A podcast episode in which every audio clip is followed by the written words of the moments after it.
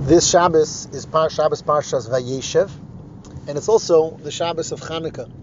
It's written in Sfarim that we're able to find always uh, hints and ideas in the parsha of the week that connects to the times that the parsha that the parsha falls out in, and specifically something like this, which it always this parsha falls out on Hanukkah or around Hanukkah. So let's start with Hanukkah, and then we'll go back to the parsha and see something interesting.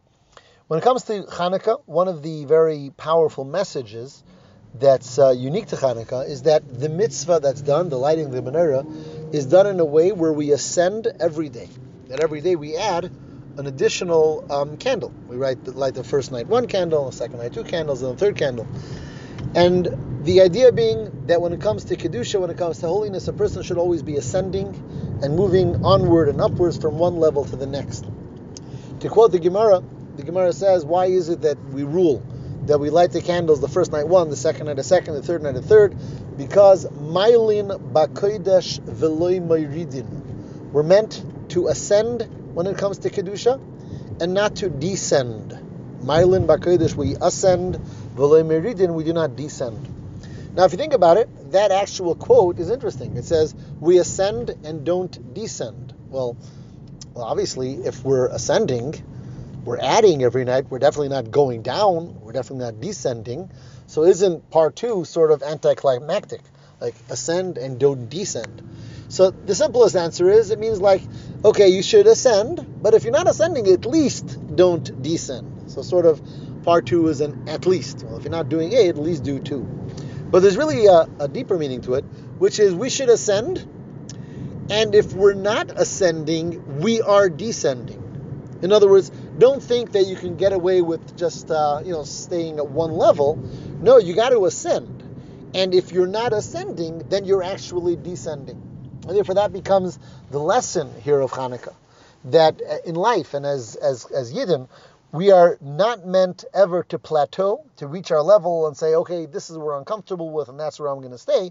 Rather, it becomes something, a continuous effort to try to add, become better, higher, and more spiritually connected. But the question becomes why? Why is that so important? I mean, what's wrong if a person is in a good place and I do the things that are good and I'm comfortable with what I where I'm at? What's wrong with with just plateauing and being happy with where I'm at? Why is there this continuous need to ascend to the extent that we say that if I'm not um, ascending, I'm really descending? What would be the reason or the explanation behind that? So the Rebbe shows a very interesting uh, message, though uh, that's hinted to or alluded to in this week's parsha.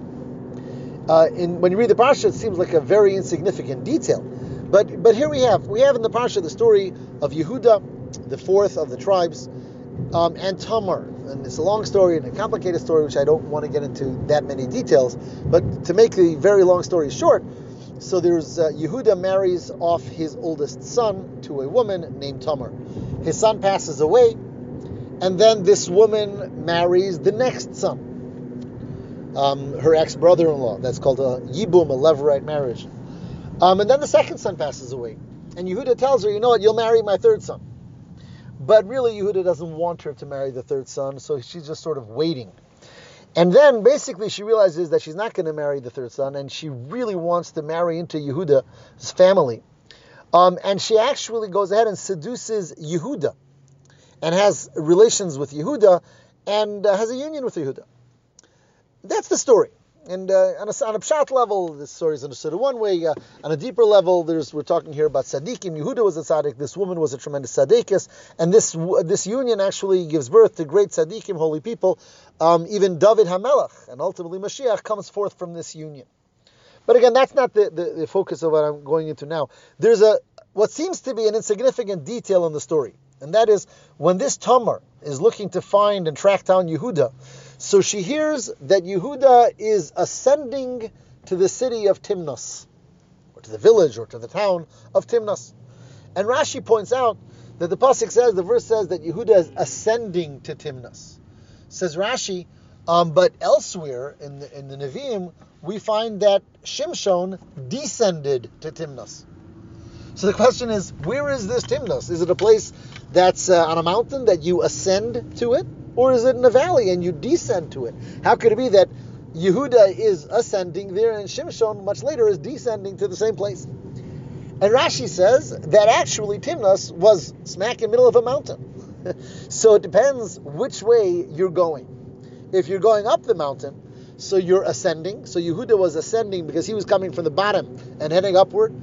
And Shimshon was coming from the top of the mountain. And being that Timnas is right in the middle, so you're descending. So he was descending to Timnas. That's what Rashi says. And again, seemingly this is a, a really insignificant part of the story, uh, that it happens to be that the city was in the middle of a mountain. Says the Rebbe that there's something much deeper to that. And it's not just uh, of uh, you know where on the map Timnas, uh, Timnas was, but really what it's telling us is, and this has to do with every person's relationship with Hashem, that our relationship has become closer to Hashem is like ascending a mountain. And when it comes, there's actually a pasuk in Tehillim which says, "Mi yale bahar Hashem," who who ascends the mountain of Hashem, Nikicha Paim of our leva, one who has clean hands, literally one whose actions are pure, Bar leva of a, a pure heart, is able to ascend the mountain. But the idea here is that our relationship to Hashem and coming closer to Hashem is likened to ascending a mountain. And what's unique about ascending a mountain is you're either up or you're either going up or you're going down. It's very difficult to remain standing um, on the way up a mountain. Either you're moving forward, and if you're not put, putting forth the effort to move forward, you're slowly moving downward, going downward in the mountain. And the reason for that is because naturally um, there's gravity, and, and when you're going up the mountain, you don't naturally stand somewhere. You're being pulled back, back down, unless you're actively working on moving forward and not being pulled back down. And that therefore becomes the connection back to the story of Hanukkah and the message of Mailin Bakodesh of always ascending. And that when we're not ascending, we're really gradually going to descend when we understand that our relationship to Hashem is something that we have to work on akin to going up a mountain, which means naturally we're not spiritual, naturally we're not holy, naturally we're not selfless. So when we're trying to be more spiritual, it's something that we have to actively be pushing ourselves forward, propelling ourselves. Versus when we feel that we plateaued and we're good, so we feel like, okay, I'm just going to remain standing here in the middle of the mountain. Right? Perhaps the perfect tzaddik who's already reached the top of the mountain, if that exists, can say, I'm at the top of the mountain. But throughout, but for all regular people, our life is a life of working against, so to speak, the natural gravity of not being connected and not being holy, and working on pushing ourselves forward, going up the mountain, Mailin Bakodesh Meridin. This then is one of those powerful messages of Hanukkah alluded to in the Parsha that we know that we always have to work on becoming better, holier, higher, more selfless, and more connected to Hashem. Have a wonderful Shabbos and a Freilich Chanukah.